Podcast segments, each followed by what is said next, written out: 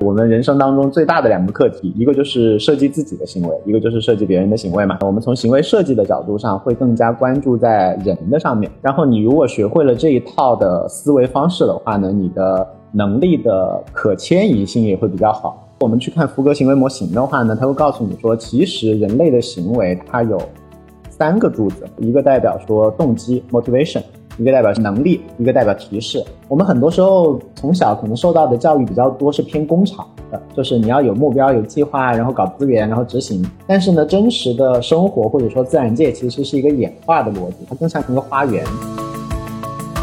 我们今天讲行为设计，本质上来讲，为什么要聊这个话题啊？就是生活当中的问题呢，我们看起来是多种多样的，对吧？各种各样的问题，比如说有关于自己的，就是去年十二月份立的 flag，到今年就就做不下去。然后，往往我们十二月三十一号下的那个决心，说我下周开始每天读三本书，然后背三小时英语，然后什么运动两小时，然后每天要睡睡睡够多久，然后不吃什么不健康食品。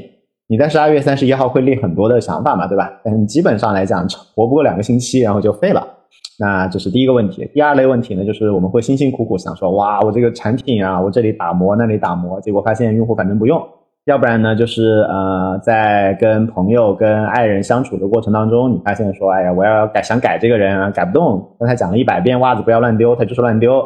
或者说你在带团队的时候，跟小朋友讲了一百遍的事情，小朋友就是做不到，对吧？所以。你会发现说，好像类型多种多样，有的时候是管不住自己，有的时候是做的东西没用，有的时候是跟别人相处不好。但是你回过头去看，说它的本质上是什么呢？其实都是有一个人，不管这个人是自己还是他，你想改变他的行为，这个东西呢，它其实都落在了一个学科里面，叫做行为设计，就是行为设计。那都是行为设计的话呢，那本质上就是干嘛呢？就是我们人生当中最大的两个课题，一个就是设计自己的行为，一个就是设计别人的行为嘛，对吧？那设计自己的行为就好办嘛，你天天在那边啊，我要立 flag，我要做到这个，我要做到那个。那设计别人的行为有两种做法，一种就是比如说你想设计你老婆，设计你老公，你设计你的员工，这就是直接你在在管理和施加影响力嘛。那另外一种就是间接，比如说你。做了一个台灯给他，然后你希望他怎么样用你这个台灯？你其实是在通过你的产品，然后再相应的设计他的行为，对吧？你希望他用好，你希望他高频，你还希望他用下载你的 APP，这都是你希望他发生什么行为。所以呢，我们人生当中的大量的问题，不管是工作当中还是生活当中，你抽象来看的话，其实都是在设计人类行为的问题。那为什么我们要从人类行为、行为设计的角度来思考这些问题，而不是说，哎，我要什么自律啊，我要那个什么产品的角度呢？是因为从行为设计的角度，它有两个优点。一个优点呢，就是它普适性比较好，哪儿都能用。这种思维模型，你一旦把你的思维模型建立在人上面，而不是一个具体的数、一个具体的工具上面，那你的可迁移性就比较好。举个例子来讲，就是我最近经常有一些 Web 三的产品，我在我在辅导一些 Web 三的产品，我们可以怎么做？但是其实我懂个鬼 Web 三，对吧？对，就是就是，其实我是一个 Web 二的产品经理，甚至于我是 Web 二的做营销的。对，所以的话呢，其但是你每次讲的大道理讲的就是说，哎呀，我们不要关注这些细节，你要关注的是这个人，然后你希望他产生什么行为，你施加什么影响可以产生这种行为。你如果讲到的是人这个维度上，那 Web 三、Web 二，你对的人不都是同一群人嘛，对吧？人性都是同一种人性，那你讲着讲着，这这这这个你的那个产品设计的经验就非常好迁移。那人还是同一群人，你要设计的东西还是同一种东西，就是设计人的行为，激励让怎么让他做这个事儿啊，怎么让他做那个事儿啊，怎么让他这边爽一下，你还是设计这些东西。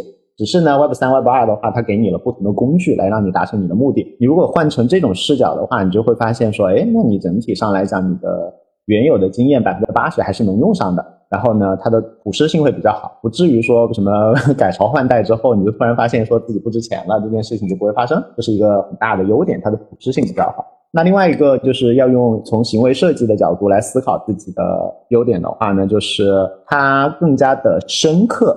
更加的深刻，他会把人当人一点，就是我们经常做事的时候呢，会把人当做当做一个理性的一个一个机器，而不把人当人。比如说，你就觉得说我把东西卖便宜了，人家就会买，对吧？人家把东西卖便宜了，人家就会买。你考虑的都是说我给他效用足够，他就应该有足够的理性来来用我的东西。我给自己的激励足够，我给他给他开的工资足够，他就应该好好干活。我们很多时候会把人当做机器去思考，而没有把人去当人啊。但是呢，如果你真的用行为设计的角度，你就会发现，哎，我自己也知道什么早睡早起身体好，我就是做不到，对吧？我就是我自己也知道每周应该运动三次，我就做不到。你自己都知道这事儿做好，你都做不到，那你凭什么你给别人一个好，他就能够做到呢？对吧？所以的话呢，你回过头来看的话，就是如果你换算到把每一个其他人也当做跟自己一样的一个脆弱的，然后莫名其妙的，然后。根本不理性的，然后有好事儿也不做的这种人的话，你能够更全面的理解我们的设计对象，那你做出来的产品也更靠谱一点，而且对自己呢也慈悲多一点，不会天天就在那边拿个棒子在追追自己，说你呀又没有做到你立的 flag，然后就自己心情很不好嘛，自己心情很不好。这边有两个举两个极端的极端的例子啊，就是把人当人和不当人的例子。第一个例子就是我们经常还是会觉得人就是理性的嘛，就是有足够好的好处你就会做嘛。有一个巨大的反例，就是叫做依从性的问题，就是医生很多人有那个病嘛，生病了，然后是重病，但是呢，医生就会给他开药，但是大部分的医生最后都会发现，病人不会按时吃药，病人不会按时吃药，病人往往会开始的几天，因为病得快死了，然后这个时候会按时吃药，然后只要发生了好转，病人大概率都会忘记按时吃药这件事情。那你说按时吃药这事儿很难吗？也不难，但是呢，你说这事儿。不关键吗？对他身体就就也很关键，因为你吃不好会死的嘛。但是很多人还是会忘记吃药，所以这个时候你就不能用那种什么，哎呀，只要这事儿我比如说给的激励足够，我补贴足够，我们东西好，然后他就会用，没道理的，对吧？你看他连治他病，然后帮他帮他救命的东西，他都不一定会真的产生这个行为。那我们要从行为的角度去看，说除了真的要比如说帮你救命这么做好处之外，还有什么地方可以设计？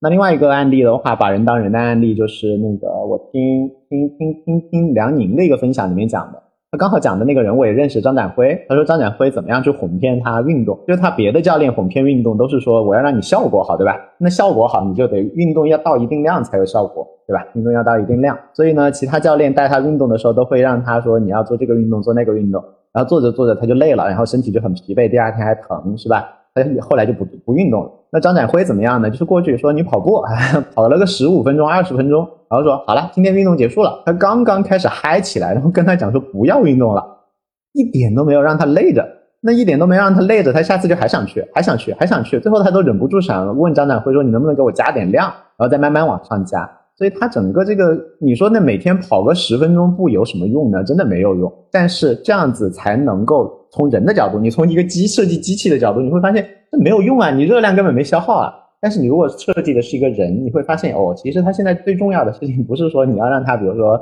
举个五百公斤哑哑铃，最重要的事情是让他对于运动不产生抗拒。你在设计的是人的人心，设计的是他的那个那个那个心理，然后他不产生抗拒，他才慢慢产生一个依赖。然后这个时候，他才会慢慢的有一个跟你这件事儿建立一个关系，他才能够产生这个习惯。有这个习惯之后呢，他才可能慢慢的通过你这个习惯当中的行为去产生一些好的价值给自己。你不要上来就把自己当个机器，说你一定要运动什么什么什么讲一堆，然后结果他很反感你这个，很反感你这个运动，他就不干了，对吧？所以的话，大家可以考虑说，一定呃，我们从行为设计的角度上会更加关注在人的上面。然后你如果学会了这一套的思维方式的话呢，你的能力的可迁移性也会比较好，然后的话呢，你的思考的深度也会相对比较深一点。好，那我们今天讲行为设计的话，因为行为设计有非常非常多的流派啊。哪怕是你现在跑到，比如说跑到 A 十六 Z 的 Podcast 上面去看，说 Web 三世界里面其实有非常多关于那个行为设计的那个东西出来。但是呢，我今天跟大家分享的是分享胡歌行为模型啊，胡歌行为模型和微习惯配方，分享这个东西。我们首先介绍一下它是什么，然后我们待会儿介绍一下它怎么用。OK，先讲 Why 嘛，我们刚刚讲了一堆好话，说你为什么要学这个，然后再讲说这是个什么东西。最后的话，我们再讲一讲说怎么用啊。那讲福格行为模型，为什么选的是这个模型呢？其实是因为它比较权威。福格教授的话，我是很久很久以前那个自己在读书的时候就碰到了福格行为模型。后来我们在一个那个减肥、健身、健健健康、健康管理的一个产品当中也使用过这个模型。然后我自己生活当中也是一直在践行这个模型，所以我觉得比较管用，所以分享给大家，大家可以自己对吧？取其精华啊，去其糟粕，然后自己用一下。OK，那我们介绍福格行为模型。那介绍的第一步就是跟先跟大家讲说，你现在脑子里面关于模型、关于怎么样设计自己行为的很多的脑子里面已有的东西啊，大概率是错的，大概率是错的。什么叫做错呢？就是大部分人会莫名其妙的有一个隐含假设在自己脑子里面，脑子里面有一个隐含假设。这个隐含假设就是行为等于动机。你仔细想想，你脑子里面有没有这个隐含假设，叫做行为等于动机？对于自己，比如说你自己说你想要，比如说每天学英语，然后你觉得，哎，我只要下够决心，你就会觉得自己应该能做到，你会把下决心等于能做到，这这这这两件事其实没关系的。但是我们很多人里面就就就在认为说下决心就等于能做到，如果没有做到，说明我决心不够；如果没做到，说明我决心不够。很多人脑子里面其实是这样的一个思维。那对于产品的话呢，很多时候我们也会把用户的行为仅仅的等同于激励。如果用户没有做这个行为，比如说他就没买我们家的，他买了隔壁家的，那就是我们的促销不够到位，我们的性价比不够高，我们的价值不够突出，对吧？我们永永远把永远把动机看到看作的是行为的第一因或者是唯一因，这是我们脑子当中的隐含假设。这就是为什么很多时候没有做到一件事情，你会老去怪自己嘛，对吧？你没有做到这个，你就会怪自己啊，我为什么没有努力一点？啊，一天荒废了一天，刷了一天抖音，你就在那边说啊，为什么我没有得得得，就就会怪自己，这是一个很大的一个错误的隐含假设。那基于这个错误的隐含假设的话呢，我们经常就会把行为设计把它等同于激励设计。比如说个人的话，我们就会在设计说，我怎么样下决心下得更狠，我怎么样，比如说呃公开我的愿望，然后让朋友们来监督我，然后我要达成了，给自己一个什么，让自己去去出国旅游，给自己一个奖品。就都会在在这个角度唯一一个角度设计，然后你设计产品的时候就会设计补贴、设计激励；你在管理的时候就会设计奖惩、设计赏罚，你就会全部往这个角度来做。但是呢，如果我们去看福格行为模型的话呢，它会告诉你说，其实人类的行为它有三个柱子，对吧？不是光是动机这么一件事儿，那三件事儿，它叫做 B 等于 MAP，MAP，MAP 分别代表三个词，一个代表说动机 （motivation）。一个代表能力，一个代表提示。那什么意思呢？什么意思呢？B 等于 MAP，动机呃行为等于动机能力提示，什么意思呢？呃，首先我们就就拿我自己来分享这这中午做这么一个分享的这么一个事情来讲，为什么我会产生这样一个行为？大中午的我去打个游戏不好吗？为什么我要来做这个分享？那其实就应该是又有动机又有能力，然后我还要被提醒了做这件这件事情，这个行为才会发生。它应该是三个要素都要具备，这三个要素都要具备，我才会来做这件事情。千万不要想说啊，我要有，我要我要更激情澎湃，我就会来做，不是这样的，不是这样的，需要三方面的条件。那三方面条件分别是什么呢？我们来举例子。第一个呢，就是。我的动机，第一是利己，我第一动机不是利他，我第一动机是利己。因为我发现啊，就是对于我来讲，我凡是我每一次输出的时候，其实会帮助我理清我的思路。因为你你你你总以为自己对一个东西已经懂了，比如说我对于福格模型行为模型，我已经觉得我特别懂了。但是我有一次跟别人讲的时候，我就会发现中间我的逻辑其实有一段是断的，所以我讲不清楚。还有一次，我是跟一个跟一个那个那个小朋友在在讲，然后我就发现说，有一段我其实在用术语在逃避我对他的真实的理解。其实其实其实我没有真正理解他，所以我不停的讲的话，其实对于我自己来说，这是一个非常的嗯好的一个梳理自己思考的一个过程。这对于我自己，首先是利己，就是动机首先是利己。第二个呢，利他，但利他部分也可以绕回到利己。利他部分就是我发现我分享这个模型给一些人之后，确实产生了很很好的作用。然后呢，他又满足了我好为人师的那个想法，他们也会来夸我嘛，对吧？然后你你又高兴了，所以整体上来讲，虽然没赚到什么钱，对吧？但是这这事儿上。本质上对我来说比较开心，比较开心。你看，哎，下面又有人夸我了，对吧？那那那挺好的，这是一件利己的事情，都对于我来讲是有动机的。那有动机，我会不会就一定会来做这件事情呢？不是，我有动机的事儿多了去了。我有一万件事情有动机，是吧？我现在还想去滑雪，山去冲浪，我都没去，对吧？那为什么说我现在会来做这个直播这件事儿？那就第二个事儿要有能力。能力的话，主要是两方面。一方面，我现在很有空，我刚结束了我第二次创业公司，然后卖掉，然后服务期满，我现在很有很有时间。我现在主要时间在带娃，然后主要做 CEO 教练的话呢，我平均每个星期工作个大概 十个小时就可以，所以很有空。所以的话呢，就除了动机之外，我第二个有能力，我有空。第二个呢，我还有一点就是我有准备。如果说为了，比如说我分享给大家一个福格行为模型，需要我比如说苦哈哈的准备个五十个小时，说实在的，我肯定不会做啊。那为什么我会这么轻松的就说来呃那个来做一个福格行为模型的分享？是因为第一我有实践经验，我一直感兴趣这个领域，这些积累这五十个小时我已经花完了，知识库都是做好了，无非给大家讲一遍，这对于我来说没什么成本，编辑成本很小，就两个小时时间。第二个呢，内容储备上的话，我跟那个。呃，湛卢合作过，就湛卢出版社合作过福格行为模型的精读班。那么我合作过这个精读班，那我就为了这个精读班，其实我把那本书又仔仔细细的读了五遍十遍。那这个时候这个成本也已经花掉了。那我今天来做这个直播的时候，所有的我的前期的成本其实早就花掉了。那我多多多做一个成呃直播来讲解福格行为模型，其实对于我来讲没有什么额外的成本。所以这说明我的能力很高，或者说做这件事情门槛很低。所以你在发现自己没有做什么事情的时候，不要老怪自己说我为什么动力不够。不仅仅不仅仅是这样，你看看你有没有能力做这件事情。你的能力越高，这件事门槛越低，越可能做到。那第三个事儿呢，就是那光有能力有动力，你会不会做呢？不会，不会，人都是懒的。我现在就是天天陪我宝宝打什么马里奥、奥德赛什么的，已经很忙了，就就就也不会想到说要要录个课。那怎么样？为什么想到呢？第一个就是就是在那个那个那个留言区留言的那位那位施志远同学，对吧？他在催我更新播更新播客，因为我就是激情热血来了，我就更新了几期，然后我就杳无声息就没有动静了。然后他就说你要更新播客啊，他就会催我，对吧？哎呀，你最近想怎么更新啊？然后你要不要录点什么东西啊？然后我就想啊，对对对，是是是我 我拜托他来催我的。对他就在催我嘛，催我，我就想说好，我来录东西，我录什么我最轻松的好，我录一个这个，这这是其中一个要素，所以你要被催，你要有提示。那第二个呢，就是我在我的那个小报童，我我开了一个那个那个少男和白光他们不是做了一个产品叫小小报童嘛，我做了一个人心今日笔记，然后我就问大家说你们有什么目标啊？发现好多人定的都是我要养成一个什么习惯，那我就想说，哎呦，你们养成习惯这这方面这不是有这有这有方法论的呀？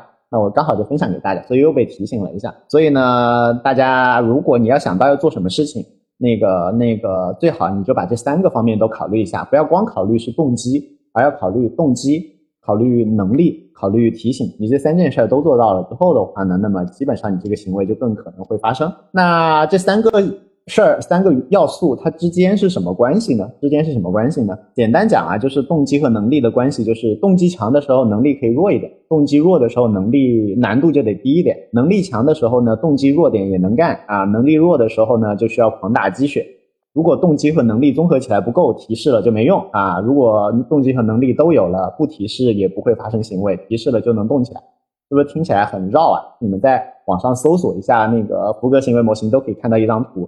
上面就有一个曲线，基本上这个曲线就告诉你说，能力越高，你的那个动机要的越就越少，动力要的就越少。你的能动力越高，你能力就要要的就越少。但是不管在什么时候呢，你都要被催一下，要被提醒一下，这样子的话你才会动起来。那大概就这么个逻辑。那举例来讲，就是动机越强越可能做什么意思呢？就是比如说你想想，书里面举的一个例子是说，一个妈妈平时可能比如说抱一瓶桶，抱一桶那个桶装水去装水都装不动。但是，假如说有一只熊出来出来了，它打不过打得过熊呢？它肯定打不过。如果是他自己一个人，可能就吓晕了，可能就跑了。但是如果旁边有他的宝宝，我相信绝大部分妈妈这个时候会不计一切代价的去去挡在自己孩子的面前，然后去跟那个熊去打架，对吧？所以的话，就是动机其实它是可以动力足够的时候，它是可以弥补很多能力上的不足，也是可以产生行为的。然后我自己也有一个例子，就是我自己之前买东西一直是在京东买，一直是在京东和淘宝买。然后我一直觉得拼拼多多不靠谱。但是有一次我在买买那个我的 iPad 的时候，然后那一次在拼多多上我就比了一下价格，然后当时发现说哇，怎么回事？就是一个键盘妙控妙控键盘加上 iPad 便宜了两千块钱。然后我当时就倒戈了，因为两千块钱，我觉得哎这做什么不好呢？对吧？那就在拼多多试一下，了不起我去查一下是不是正品嘛，是不是正品？然后我就倒戈了，所以他动机足够的时候，就把我的那些疑惑全部就冲冲掉了，就是就是就真香定律，真香定律。那还有一些就是，比如说有一些 DeFi 世界的一些啊庞氏骗局，为什么有那么多人去参加？就是因为它看起来收益很大啊。比如说我也参加过一个那个奥林奥林 u s 道，当时我进去我就想说，哇，百分之七千六的年化，那先丢几个以太坊进去试一试呗，亏了就亏了，但是如果没亏，过两个月不就回本了吗？然后就是果然血本无归啊，对吧？反正就血本无归。所以的话呢，大家你就想一想，是不是动机越强，然后就越可能去做这件事情？这就讲的是动机，这就讲的是动机。那第二个讲能力上的话，基本上就是叫做能力，呃，能力上这些事儿越容易做越会去做。讲动机就是动机越强越可能做。讲能力就是越容易做越会去做。什么意思呢？就比如说我现在问你说，你借我十万块钱，你借我十万块钱。你肯定会要犹豫一下，对吧？你说为什么要借你十万块钱？你会不会还我？这事儿门槛太高了。但是呢，哪怕你不认识，你好歹还认识我嘛，对吧？在这边 day by day，你还在这边听，对我有一定信任。但是在路上有一个不认识你、不认识你不认识的人问给你问路，大部分人还是会停下来告诉你他一下路的，对吧？因为这事儿门槛很低，然后对于你的付出要求很小。所以一件事儿呢，就是对于你的付出要求的越小，他越容容易做到。那第二个产品上的例子，大家就可以想想说了，那个 Photoshop 和美图秀秀到底哪一个更好、更功能更强大、更好用？那大概率还是 Photoshop 更好用吧。但是身边你见过几个几个普通人在用 Photoshop 的？大部分人不是用美图秀秀就改一下就好了嘛，美个眼就完了嘛，对吧？所以的话，它的关键在于说，越容易用才有人用，越容易用才有人用，而不是越。功能越强越有人用，这是两件完全不同的事情。那抖音那边其实也有一个呃非常呃爆发的一个点，也是因为它把创作的门槛大幅度降低了。它做了一次叫做音画分离，就是你可以大量的拍同款，你看到哪个好，哎，发现哎旁边有个圈圈在转，说哎我可以模仿它，用它同样的音轨去拍同款。他把创作的门槛极大的降低，才带来了内容多样性的爆发，内容多样性的爆发。OK，这是那个能力的部分。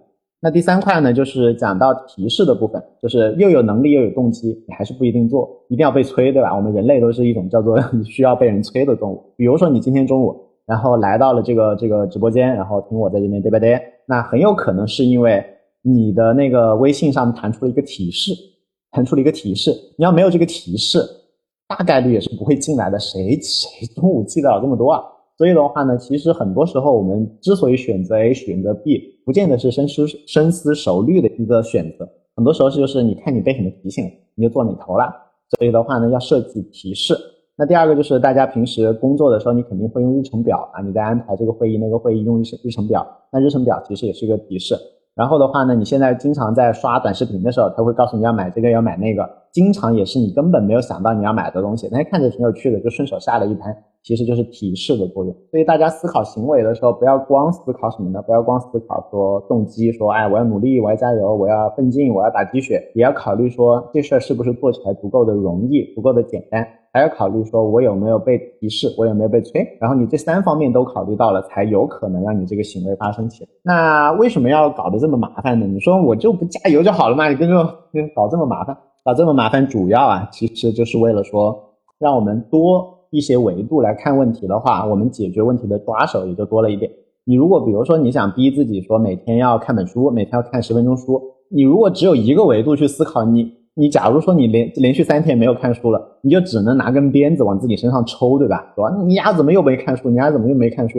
你找不到别的方法。但是当你有三个维度的时候，你会想到啊，动机，哎，我是不是动机不太够啊？是不是我要换本好看的书啊？或者我继续抽鞭子？这是一个维度。那你再换能力，说，哎，是不是这个这本书离我的知识水平相差太远了？我应应该读小说开始啊？或者说，哎，我书是不是放的太远了？我应该在我的那个书架上面，在在我的身边就多放两本书啊？是不是我应该手机上看？你就开始思考能力，或者说你想到是提醒，说，哎，我每天都没有想到要看书，我是不是应该把书翻开，在我桌子上放一本，然后那个。啊，饭桌上放一放一本，在哪里放一本，你就想到很多不同的方法了。当你的维度很单一的时候，你能找到的抓手，就是能够影响这件事情、优化这件事情的抓手也就很单一。当你想到的维度很丰富的时候，你的工具库就很丰富，对吧？又有锤子，又有钳子，又有那个扳手，你就很工具也很丰富。那你可能可以优化一件事情的概率就增加了。不要把自己都逼在说就只会做呃一个维度上，往自己抽鞭子，没没必要，没必要，对吧？举几个例子啊，比如说大家刚刚进来的话，可能就是看到那个、那个、那个，比如说我们分两方面，一方面是设计自己，一方面是设计别人。那设计自己的话，其实你就可以在不同的维基维度上去设计自己的行为。你想要做什么？比如说我其实一直想要说，让我自己可以有每天输出，就是每天要写一篇文章啊，这个这个做法，我想了好几年，这事儿都没有发生，呵 呵这事儿没有发生。然后最近半年发生了，为什么发生呢？是因为我在那个。在那个少南那边，那个开了一个小报童，然后的话呢，我就其实我没有这个承诺，但是我莫名其妙的给自己加了一个承诺，说我尽量每天都更新一下。然后有人交钱了嘛，交钱了我就每天写个写个东西，这样子我相当于增加了我的一个动机。其实大家根本没有每天看，那我看大部分人也就是一个星期翻个一两一次两次，但是呢，我就在脑子那当中拼命的给自己洗脑，说大家天天就等着我的金玉良言看啊，就完全给自己自己骗自己嘛，洗脑。但是我骗骗进去了。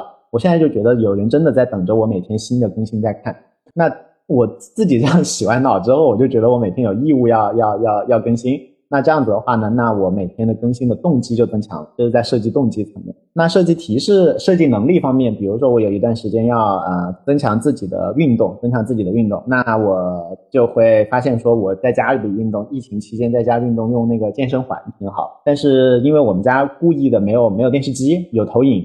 然后，然后又没有把投影挂起来，所以用起来都很麻烦。我要把那个 Swift 要接，呃，那个那个 Switch 要接上去啊，什么的都挺麻烦的。但是呢，后来我就想说，那我就直接在书房把那个大的大的屏幕上直接把我的那个游戏机先插上去，然后 Win Fit 什么就直接放在旁边。这样子的话，我每一次就只需要开一下电源，就直接可以可以动了。这样子就增加了降低了我每一次运动的门槛。那那么那一段时间我用 Win Fit 运动的概率就极大的提升了。其实动机还是一样的。但是呢，你让这事儿从，比如说我要搬动一个投影仪，然后要什么下一个幕布，然后一堆设接一堆线，到现在只需要按一下按钮就可以开始，就就让这个行为更高频的发生了，就让这这个行为更高频的发生了。所以大家可以想一想，你没有发生那个行为，你能不能让它变得容易一点？不要搞那么不要搞那么难。那还有呢，就是有一段时间我也会把瑜伽垫就直接趴铺在外面不收了，但是后面被我老婆实在是制止了。但是你把瑜伽垫铺在那里，你每次经过的时候。你就会你就会看到那个瑜伽垫，你会想到说我要运动，我要运动，相当于它不停的在给你提醒，给你提醒，更多的提醒。那这样子你也运动的概率会提高很多。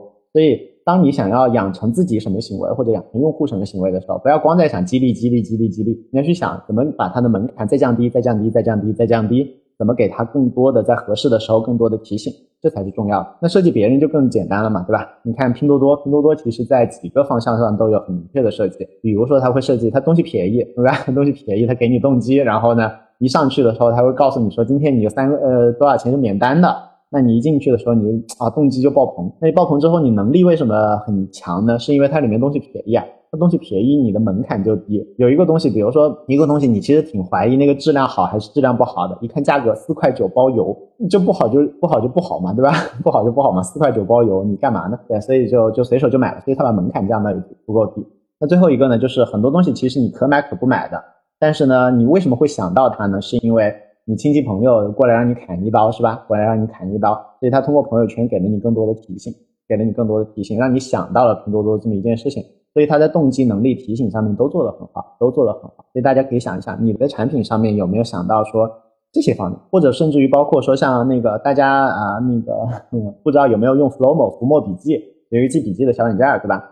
但是呢，他们其实在设计过程当中有一个非常重要的点，叫做什么？叫做把自己放在微信里面。所以的话，大部分的人，很多人用用浮墨笔记用的是在微信里面，就直接给他发一条消息，然后他就把你存在了他的浮墨笔记里面，告诉你了啊，只要存好了。就很方便。那为什么要放在微信里面呢？是因为不光是因为好用啊，不光是因为好用，很大一部分是因为你如果习惯了在微信里面用，那他在微信里面就永远有一席之地，然后他还可以给你发那种什么服务消息、服务服务模板的模板消息，那它就不停的在你耳眼耳眼睛旁边会出现。但是你想，你现在用的新的 APP，比如说我今天跟你讲过你要下载一个叫做人心的 APP。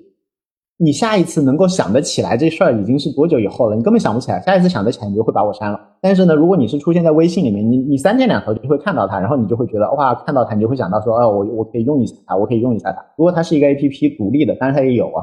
其实大家想不起来的，但是在微信里面天天在你啊眼前晃悠，你才会想得起来。所以你能不能做到用户的上下文里面去，让用户不断被提醒？那最后一个还有一个就是我看到的说，好像是宝洁吧，在在非洲做的一个肥皂。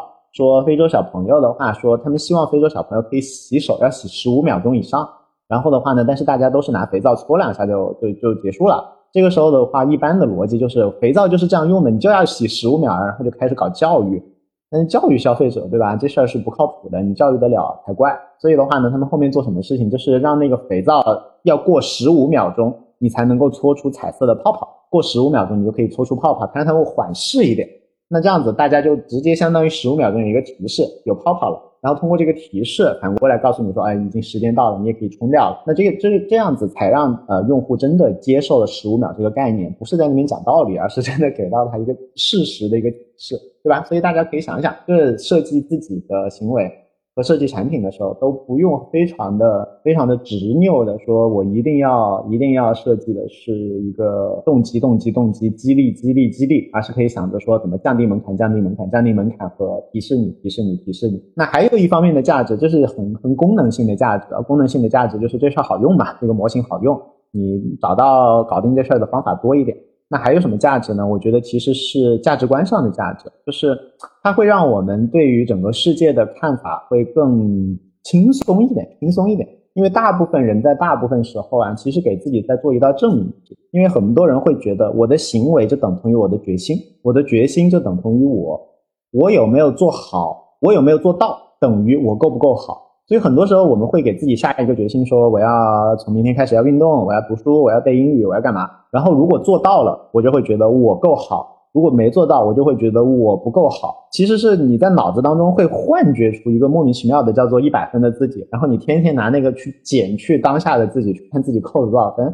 这是大部分人的做法，这样子其实对自己是一种压迫，就是心情很不好嘛。那除了压迫自己以外，我们经常也会去压迫别人，压迫别人，因为我们会觉得他压没做到，就是他压不在乎。他要但凡上点心，他就能做到。你想想，你自己的上上心的事儿，你自己做不到也多了去了，对吧？早睡早起，呃，少吃肥肉，每周运动三次。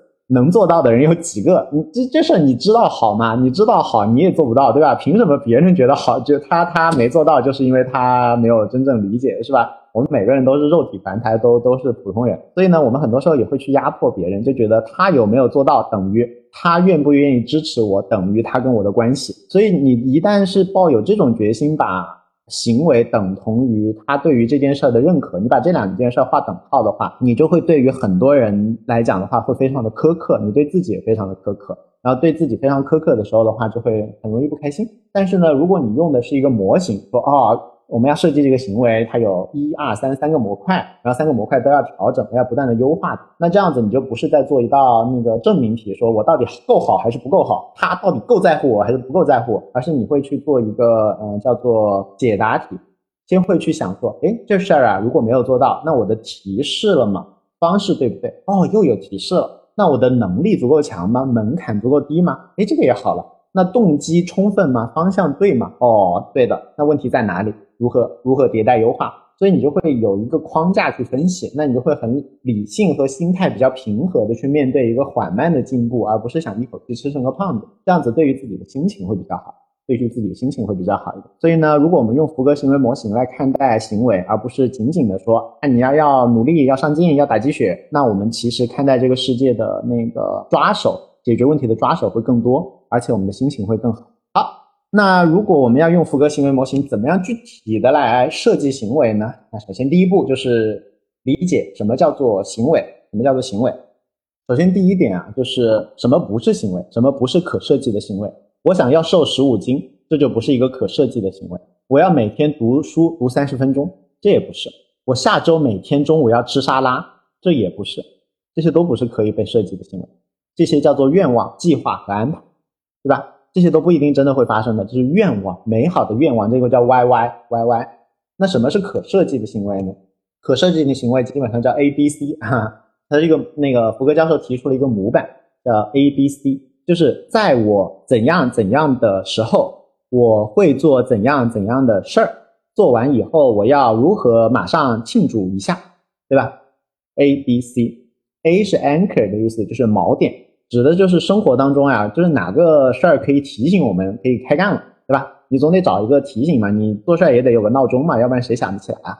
这 A 是 anchor，你要设计一个 anchor，说在什么时候事情发生的时候我要做这个行为。如果没有这个 anchor 的话，我们就找不到点呀。你鬼知道什么时候？你说我要每天读书，你在啥时候读啊？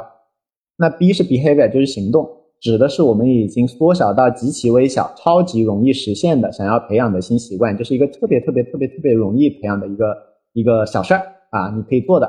那 C 是 celebrate 庆祝，就是为了让我们大脑啊，就是你在那做完之后给自己嗯好棒啊，这样子让自己爽一下，让自己爽一下，指的是让自己那个行为发生之后，让自己的大脑嗨一下这么一件事儿。所以 A B C 就是 A 就就是在我 A 的时候，我会呃。在 A 这件事儿发生的时候，这个锚点发生的时候，我会做 B 行为，然后做完之后，我还给让自己 C 一下，让自己那个嗨一下。基本上是这样子给自己编程，让自己给这样编程。其实大家就会发现说，这个 A B C 其实跟我们刚刚前面提到过的 M A P 一一对应，对吧？一一对应，A 不就是提示嘛，Anchor 不就是那个 prompt 的那个提示嘛？然后那个 B behavior 不就是那个那个做做这件事儿嘛，对吧？做这件事儿，那只有 C 看起来比较奇怪，就是为什么你要这样提醒一下呢？对吧？为什么你要还要庆祝一下？就是你你比如说你就。把袜子放到了筐里面，对吧？平时可能不不习惯把袜子放到脏衣篓里面，那你就把袜子放到脏衣篓，这么一件小事，为什么你要庆祝？为什么？其实很大程度上是因为我们就在训练我们的动物脑。很多时候，比如说，比如说大家有没有一种感觉，就是呃，那个那个听了那么多道理，仍然过不好这一生，对吧？听道理的时候觉得好棒哦，但是其实回去也做不到啊。我反正我反正我听一百条道理，我做到一条两条吧，大概是这样子。对所以的话呢，我后来就越来越发现说，其实就是那个象与骑象人的比喻很好，大象与骑象人的比喻很好。就是我们听道理的那个你啊，就是那个骑大象的那个骑象的人，就是那个 driver 那个那个司机。但是呢，真正我们的身体的自动导航的那个行动是由大象来主导的，由大象来主导的。我们脑子里面有个动物脑，他就完全不讲道理的，他就是个小朋友，他就是个大象。所以的话呢，你光去讲说，哎呀，我只要努力读书，三年之后我就会好好怎么样怎么样的。我努力的什么运动，我现在吃苦，我就会长出马甲线。六个月后，我们的大象听不懂这句话，只有那个骑象人听得懂。你在这边听道理的这个你，你听得懂，但是你你心里面那个动物脑，它听不懂这个，它就知道说我已经按你说的往左走了，马上没有香蕉，我就当你骗我，这事儿就是不对，所以你马上就要给他一个香蕉吃。那我们的大脑正反馈想吃什么香蕉呢？就想吃即时反馈，你给他一个冰激凌也行，你让他呃跳一下也行，你反正平时。平时你做什么，自己嗨了之后，你会做什么动作，你就做一下，让他感受到，哎，其实这事儿我挺嗨的，让他感受一下。因为很多时候，我们的大象脑是通过自己身体语言来理解当下的状态的。如果你身体，比如说你每次拿了大奖之后，你就会哇这样子，那你就就就就挥舞着拳头。那你每次在，比如说记得把马马桶盖按下去，或者说一些很小的事儿，你想养成的新习惯，你做到了之后，你就让自己啊这样挥舞着拳头，让自己嗨一下。那你只要嗨到了这个点的话，你就在传递给那个动物脑的那个大象，给它吃了一根香蕉，这样子它下次才会听我们。否则的话，我们在这边口干舌燥的讲这么多大道理，也就那个骑象人，就骑着大象的那个那个人，他听懂了，他觉得哇，对，往那边走，走六个月，我们会我们会拿到好多黄金的。但是大象听不懂，大象就是。你往你要他往哪里走，马上就得给香蕉，你不能用六个月之后的东西来忽悠他，忽悠不住的，对吧？大象拒绝 PUA，所以的话呢，我们要设计 A、B、C，也就是要设计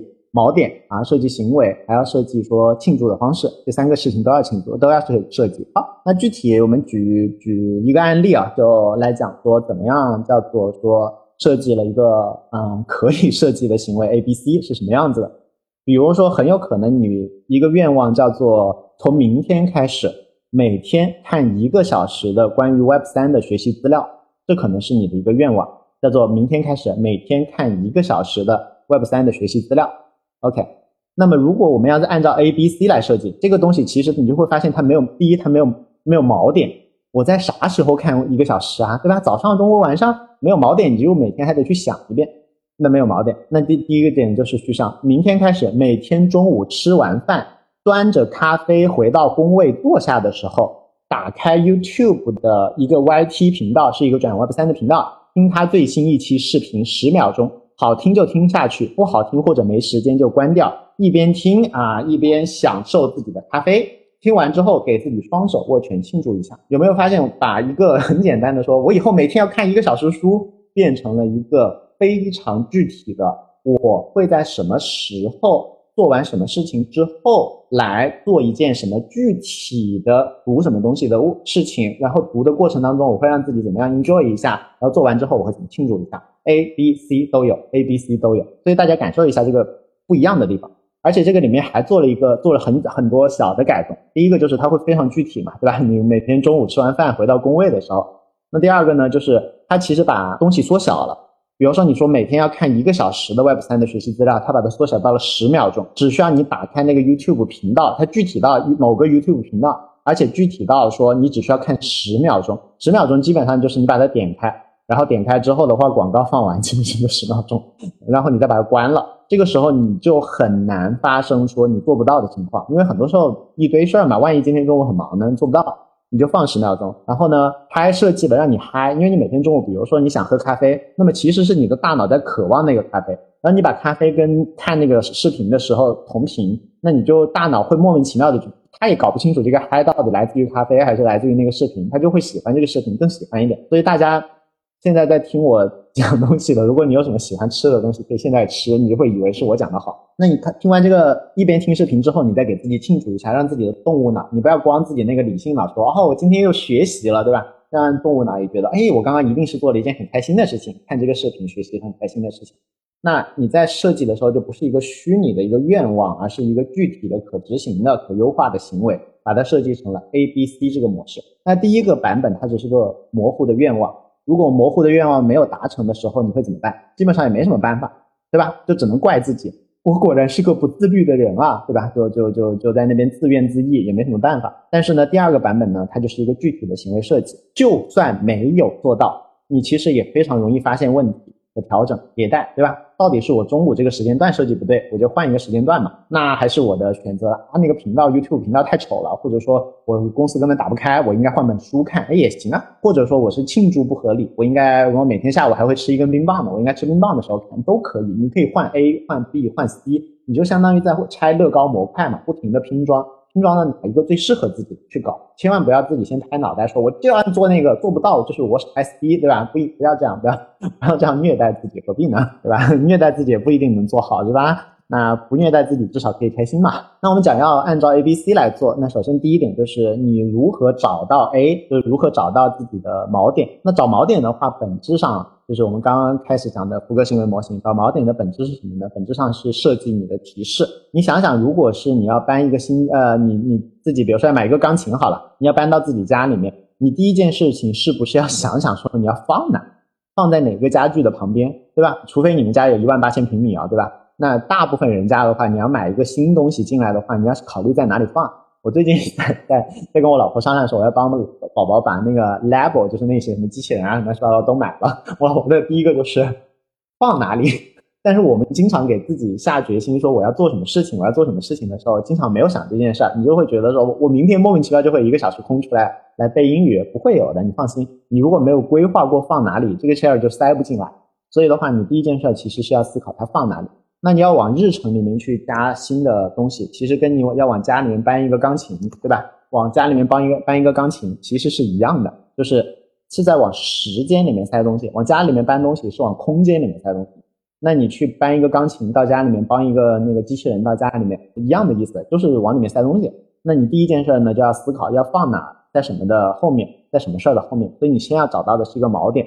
如果你没有找这个锚点，你只是模模糊糊想说，我以后每天要干点啥，对吧？我每每天要读英语，我每天要健身，我每天要干嘛？我每天要什么什么努力奋斗，这些虚无缥缈的，这就是自己骗自己的一个愿望。如果你没有设计锚点，那你就需要干嘛呢？你的大脑就需要：第一，每天他要记得这件事情；第二，他需要思考我今天要不要做；第三，他要安排什么时候做，要记得，要思考，要安排。每一步，我们的脑子都要想，那一想，他就觉得好费事儿啊。我们的大脑天然就是节能模式，他就能躲就躲，干脆我想不起来这事儿不就没了吗？为什么想起来它呢？拜拜吧，你那就就就就没了，就没了。所以躲着躲着这事儿就没了。所以千万不要让大脑有那么大的负担，还有什么记忆、思考、什么安排，不要有。你就呢设计一个锚点，就是发生 A 了，马上做 B，对吧？你比如说那个那个上完厕所了，去洗个手，这个时候已经洗，你不要上完厕所还要思考说，我今天要不要洗手？哎呀，我要记得要洗手，我要安排什么时候洗手？你肯定是一个自然发生的动作嘛，就去洗个手，就然后走了，对吧？那这个时候你一定要把它变成一个发生 A 马上接紧接着做 B 这么一个事情，这么一个事情，这样子这件事情才会发生，对吧？所以千万不要说让自己的脑子还有一个 想的过程，想的是过程，这事儿就没了。我自己也不是一个什么特别自自律的人，反正我自己身上的那个那个毛病我还挺清楚的，所以就不要不要这么不要这么搞，不要这么搞。那产品设计也是这样，就是你也可以考虑说，不要说自己是什么，我是更好的饮料，然后指望用户在场景当中想到你。你仔细去看那些饮料的那些广告，会发现很多时候他们也会直接告诉你说，发生了什么锚点，你就可以用我哦。比如叫做困了累了喝红牛，对吧？小累小饿什么香飘飘奶茶，它其实都是告诉你啊，怕上火喝王老吉，它都是告诉你哪个锚点直接激发你产生到我的产品的影响，它没有在说我是一种什么什么更好的饮料，对吧？它其实都是一个锚点，都是一个锚点。OK，那第二个呢，就是如何设计行为 B 啊？我们先先讲 A 嘛，先讲 A，A 是 anchor。那第二个呢，我们那个要设计行为 B 的话呢，什么叫做 B？就是叫做行为。那你如果要设计自己的行为的时候，要怎么设计？一般人会怎么设计？一般人要设计自己的行为的时候，往往叫做拍脑袋、拍胸脯。拍脑袋就叫做说，来拍脑袋，拍啪啪啪啊！我一定要做到什么？我要明天开始每每天读本书，我要从下个月开始，我要什么每每周找份工作什么，就会给自己下很多的目标嘛，对吧？然后的话呢，我们就会拍胸脯说：“我这次决心很大，我一定要做到。”基本上来讲啊，我们会整体上来讲给自己设计行为，我们会有一种迷之自信，就是虽然我今天是个 loser，我今天毫无节制，但是呢，因为今天是十二月三十一号，我到了一月一号，我就会是个全新的人啊，我就超级自律了。放心，这件事情不会发生的。你今天是什么人，你明天还会是什么？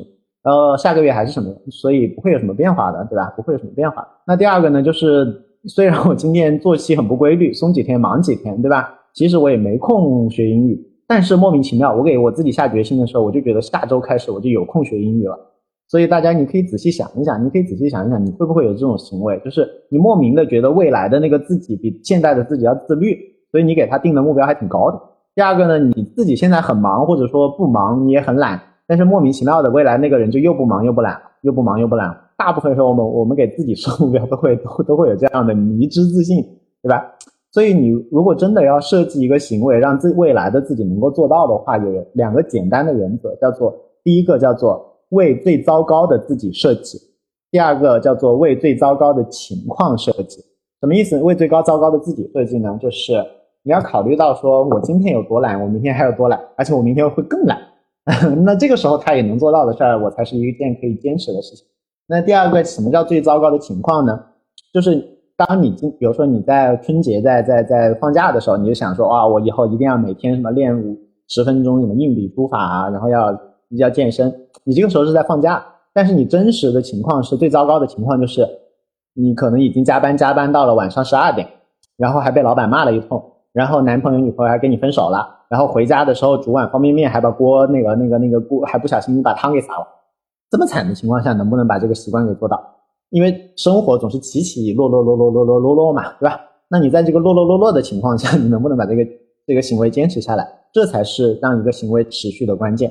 所以我们的设计的话，要为最糟糕的自己设计，要为最糟糕的情况设计，这才是一个能让行为持续下来的一个基本的原则。所以呢，设计的行为按照我们刚刚讲的 A、B、C 的原则，首先就是要那个 B 要足够简单。要足够具体，那不光是设计自己行为啊，你在设计用户的产品的时候也是要这样，要让用户付出零点零一分的努力就拿到一分的回报，也不要让用户付出两分的努力拿到两百分回报，没有用的。你一定要让他付出努力足够少，要不然没有人会做的。我们刚刚讲过美颜相机的例子，对吧？你不要做到一个我是下一代什么 Photoshop，也没有人用的。应该做到就是美颜相机、美图秀秀。门槛门槛降到足够低，还有人会用。包括说我去看那个 Python 小课，就是太神奇了。因为你很多人学编程，一开始你要下载那些编译环境，你要下载那些呃可以让你编程的那个东西，把那个程序给下载下来调通，其实就是一个门槛。一百个人里面九十五个人就劝退了，他们是直接在网页里面嵌了一个程序，然后你就在那边假模假式的写那个代码，啊，甚至于代码都不让你写，就让里面填个空。然后再敲一下回车，他就告诉你，哇，恭喜你，棒棒的，你写出了你人生中第一个程序，他就把门槛降到足够低，你才有可能会上传，要不然根本上不了这个船。这一定是要把门槛降低，降低，降低，降低，降低，降低，降低。所以呢，我们刚刚讲到要设计 A 啊，就是一定要在在自己的空间时间线里面找到一个空放置你要做的这件事儿。第二个呢，要 B，就是一定要把这事儿设计的越具体越好，然后要设计的越微小越。做越越随时无论如何你都能做到就越好，千万不要给自己一口气吃成个胖子，反正也吃不成的，对吧？真能吃成个吃成个吃成个胖子，那恭喜你，你你牛逼，你不用用这些这些招。OK OK，那如何设计 C 呢？设计 C 的整体的原则啊，有一个非常简单的原则，整体的原则就是不要把自己当做机器人，要把自己当做小狗、小猫、小宝宝，对吧？我们有的时候经常会把自己当机器人，觉得说我要努力，我要干嘛？你好像你下了一个命令，他就会听一样。反正我自己经常下命令，我自己不听的。那如果把自己当做一个小宝宝的话呢，你就会发现最重要的事情是给及时反馈。你要去思考自己真实爽到的时候有什么行为，你就在自己那个那个那个那个想要做的行为之后，把这个庆祝行为给加上去，让骗自己 说，你看你做完之后挺挺开心的，对吧？因为大脑他小朋友好哄啊，小朋友好。小朋友缺点就是你没法给他讲道理，但是他其实挺好哄的，所以你整体的思路就是看看怎么把这个宝宝给哄好了，而不是给这个宝宝把道理给讲通了，讲不通的，讲不通的。然后如果我们只是理性的懂得，但是我们的脑动物脑不理解，我们也啥都不会动，啥都不会动。我们一定得告诉自己脑子当中的那个动物脑那个大象说，我现在做这些事儿很开心的啊，好爽啊。比如说我自己在运动的时候，我会把那个脱口秀大会和什么一年一季度喜剧大赛。就把它存到 我在做运动的时候看，然后我看的时候就一边哈哈哈哈好开心啊！然后这个时候的话，你你动物脑其实搞不清楚说到底你是为什么开心，反正就觉得运动的时候好像你挺开心的，这个时候就哄骗了一下嘛。然后我一般来讲的话，我做完这种直播其实也挺挺累的，其实主要是因为我语速太快了，对，然后我其实放慢一点也好一点，但是语速这么快，我讲完一场直播其实也挺累的。那我现在已经养成了一习惯，就是。只要讲完之后，我就会下去搞一杯那个搞搞一支冰激凌。那这样子，我好像每一次觉得说，哎，好像直播跟吃冰激凌是有关系的。我身体好像也有这么一个记忆，他也觉得直播的时候还在憧憬着那个小冰激凌，也挺开心的。所以的话呢，大家也想一想，说你设计的那个行为之后，你有没有给自己什么奖励？你在做那件事情的时候，有没有可能让自己在感性上，不是不是什么遥远的什么三年之后我可以飞黄腾达，不是这种。马上就可以让身体爽一下的事情，你哄哄自己身体。如果没有的话，你的阻力就会很大，因为大象不听你的。你光自己听懂了这个道理没有用，一定要想办法哄好自己的身体，哄好自己的身体。然后那个时候产生什么感觉，甚至于那个感觉是假的也没有关系，只要身体相信就可以。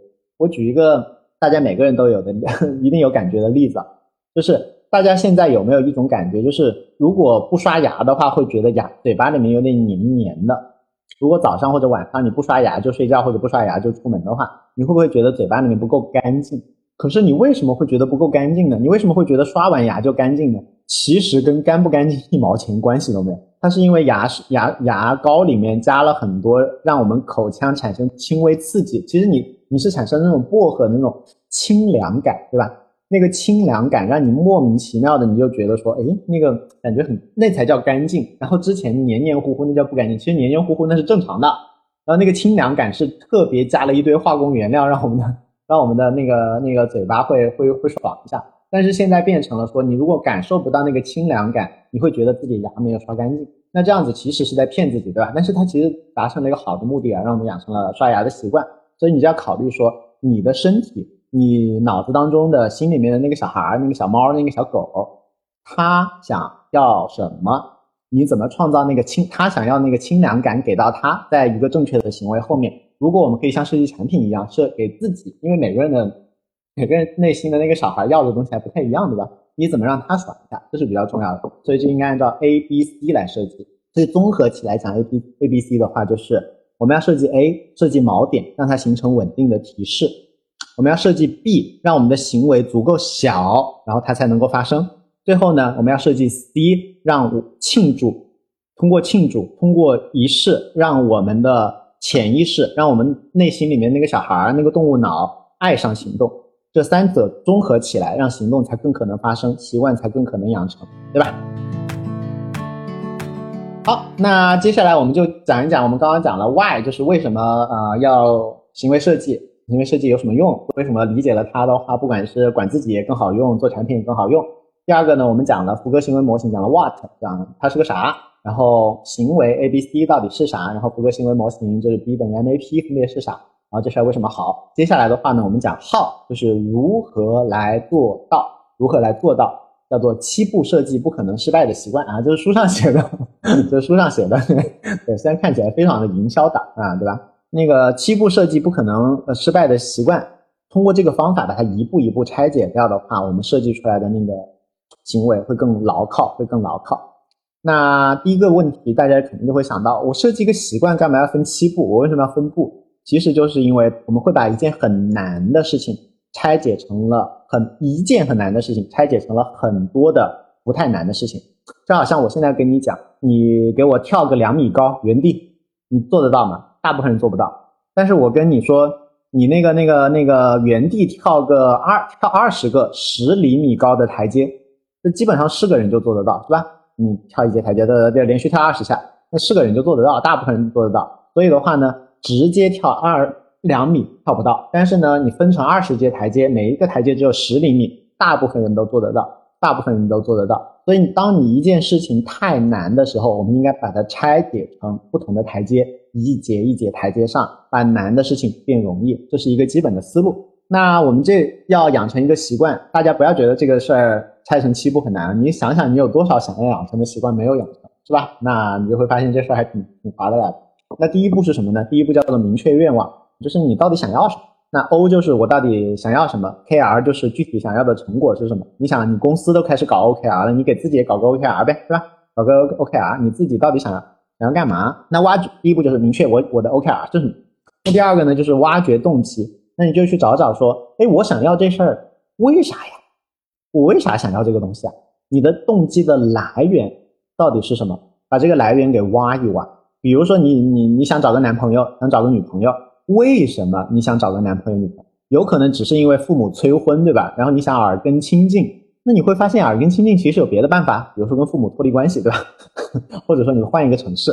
你有别的办法，所以当你挖掘到真实的原因之后，你会发现你的可能性也就变多，你的可行解会变多。所以尽可能挖一挖，你到底是为了耳根清净，是为了逃避孤单，还是为了相互扶持？你你你是不同的，你不同的根本目的，有可能你的行为方式是完全不一样的。你不要先想说，哎，我就要去找个伴，找个伴儿，然后我就去相亲，不一定是这样，不一定是这样。你要找找说，为什么你想找个伴儿？你背后的根本那个动机是什么？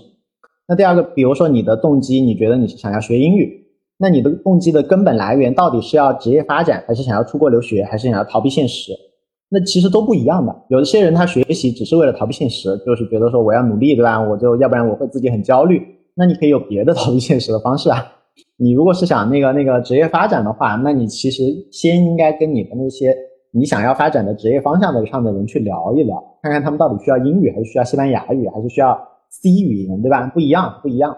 所以的话呢，你一定要先了解说。不要脑子里面突然蹦出来说，我从明天开始要每天读半小时英语。你要知道说你为什么要做这事儿，嗯，把动机源头给找到，然后你相当于动机源头是你的插头嘛，你要把插座给插座给找到，然后你把它给插上去，然后要不然的话，这这事儿做几天就黄了。那第二个呢，就是你要思考一下，不是你要，其实我我也要经常提，我也在经常提醒我自己，就是这事儿啊，到底是一个真实的动机还是一个模仿的动机？几个很经典的问题就是。你真的需要那么多钱吗？就很多人觉得说，我我要做这个是为了赚更多钱，但其实吧，就是你赚那么多钱干嘛呢？对吧？很多时候我们只是觉得说，好像社会评价觉得你要多赚钱，你就觉得说我也要多赚钱。但是很多时候就就是一个模仿欲望，因为别人都做，所以我要做。那你真的需要那么多钱吗？或者反过来，你真的需要读那么多书吗？就有些地方就就以钱为尊嘛。但是你莫名其妙到了一些另外一些地方，他就会告诉你钱不重要，你应该多读书。你光有钱，我瞧不起你。那你会觉得说，其实我，那你就会觉在这种环境下，你要好像觉得说我好像挺土的，我应该多读书。但是你真的需要读书吗？对吧？这可能又是一个因为一个社会评价，然后你就莫名其妙产生了一个愿望。你越做这件事儿，就会让自己离得越远，对吧？这样让自己离得越远。你得自己找，你得自己找。还有一个最经典的例子，就是很多人想的愿望是说，我想去海滩晒太阳。但是你真的晒几天，你就会觉得可无聊了，对吧？你为什么想去海滩晒太阳？就是，嗯，甚至于包括说我的那个、那个、那个一个同班同学，然后他他他把公司卖了，他他公司卖的非常好，然后那个后来就真的去，就服务期满了之后，他就去海滩晒太阳，晒了几天他就受不了了，回来又重新创业。本来想做投资了，对，就是。你很多时候听到的说我想去晒太阳，我想去干嘛？其实就是传说中这是一件好事儿，所以我想要。但是你根本没有想过说是不是自己想要。比如说有一些读书的人，他就拼命觉得说我要去多挣钱，对吧？但其实他读书读得很开心。有一些挣钱的人呢，莫名其妙的他就觉得说我应该多读书。其实你何必呢？你不喜欢读书就不要读啊，对吧？所以的话，你要判断一下自己这个欲望到底是真欲望还是一个啊那个那个叫做模仿欲望，模仿欲望。OK，挖掘一下动机。那如果是设计产品的话，这就叫 JTBB。好，那么这就是第一步，就是你搞清楚你到底想要啥，为啥这要？那真要吗？对吧？嗯，为啥要真要嘛？先搞清楚，这才是动机。动机不是我想学英语，没有人想学英语，没有人想学英语。对，学只只有人想要说，比如说我想出国玩儿，然后然后想要干嘛？我想找工作，我想多赚钱，我想我想怎么样？就就这些才是你真实的愿望。你能不能把这个愿望给找出来？那第二步是什么呢？第二步叫做探索选项。就大部分时候啊，我们的脑子其实是不是用来思考？它是一个匹配器，它是一个搜索引擎，它其实只是匹配和下载。比如说你想到学英语，它可能你脑子里面就直接想到，那我明天开始背单词。其实它就是因为你莫名其妙的某一次听到过有人说背单词是学英语最好的方法，你会想到要背单词了，对吧？所以这个是这个时候就就你我们每个人的思路都会特别的狭隘。如果光讲一堆道理，说你要不狭隘啊，你要打开思路啊，是没有用的。那什么有用呢？就是用方法。有一个经典的设计学上的方法叫做钻石模型，当然一般是用双钻。我这边好不容易找到了一个单钻的模型，对，就是把过程分成两步。任何事情你不要直接出方案，你要把它分两步，叫做说，第一步我尽量想到尽可能多的方案，叫做发散，多想一点。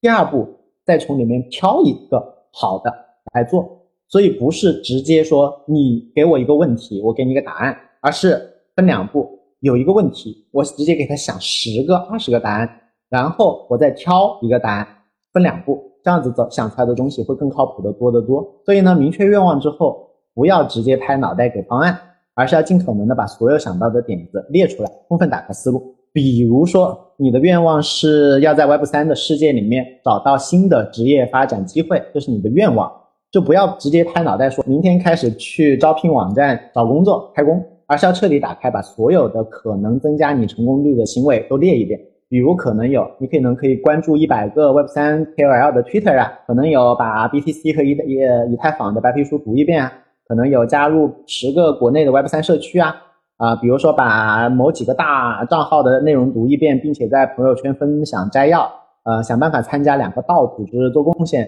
找朋友在找朋友圈啊里面他们在做 Web 三的朋友聊一遍。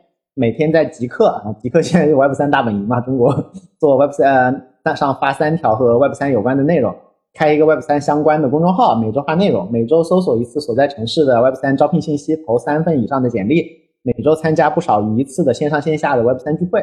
比如说，你就会发现说，你列了好多靠谱不靠谱的事儿都可以列，所以你不管是你的愿望是什么，你都可以嘟嘟嘟嘟嘟嘟嘟给自己列个十个二十个之后再说，所以列越多越好。如果自己想不出来呢，就找朋友一起讨论。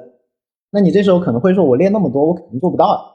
当然做不到，所以我们要挑嘛。所以第三步就叫做匹配行为，把你列的一堆的发散出来的选项收敛成很少的几个。那怎么收敛呢？基本上就很简单，就两两个维度。一个维度就是这事儿影响大不大。如果这事儿干了没用，那就算了嘛，对吧？对，所以就是影响越大，就说明这事儿干了的话，越能够帮助你达成愿望。第二个维度叫做容易做到，说的是这个行为的话，你有没有信心真的做得到？越容易做到，那你当然就越做嘛。越做不到，那你列了反正也做不到，那就白搞。所以呢，我们就可以画一个四象限，把我们所有的想到的靠谱的、不靠谱的行为打个分，把它归成四类。这个四象限的横轴就是做不做得到，纵轴就是有没有用，对吧？那大家随便想一想，对吧？脚趾头想一想，那我们肯定要挑的是又做得到又管用的招嘛，叫做影响较大和容易做到的事儿做。我们就从这些事儿开始做起，就相当于柿子捡软的捏啊，捡甜的吃。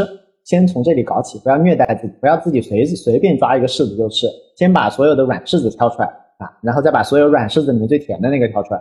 你之前摆二十个就有作用了嘛？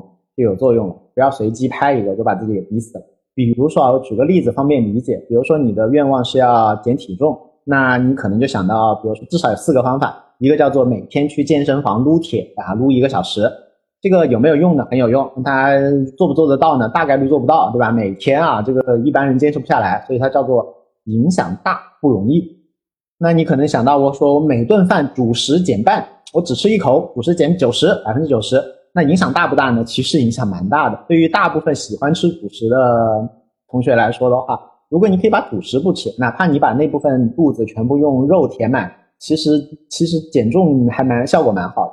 那做到容不容易呢？还不是很难，你就减减掉一半的主食并不难，所以它叫做影响大，然后容易。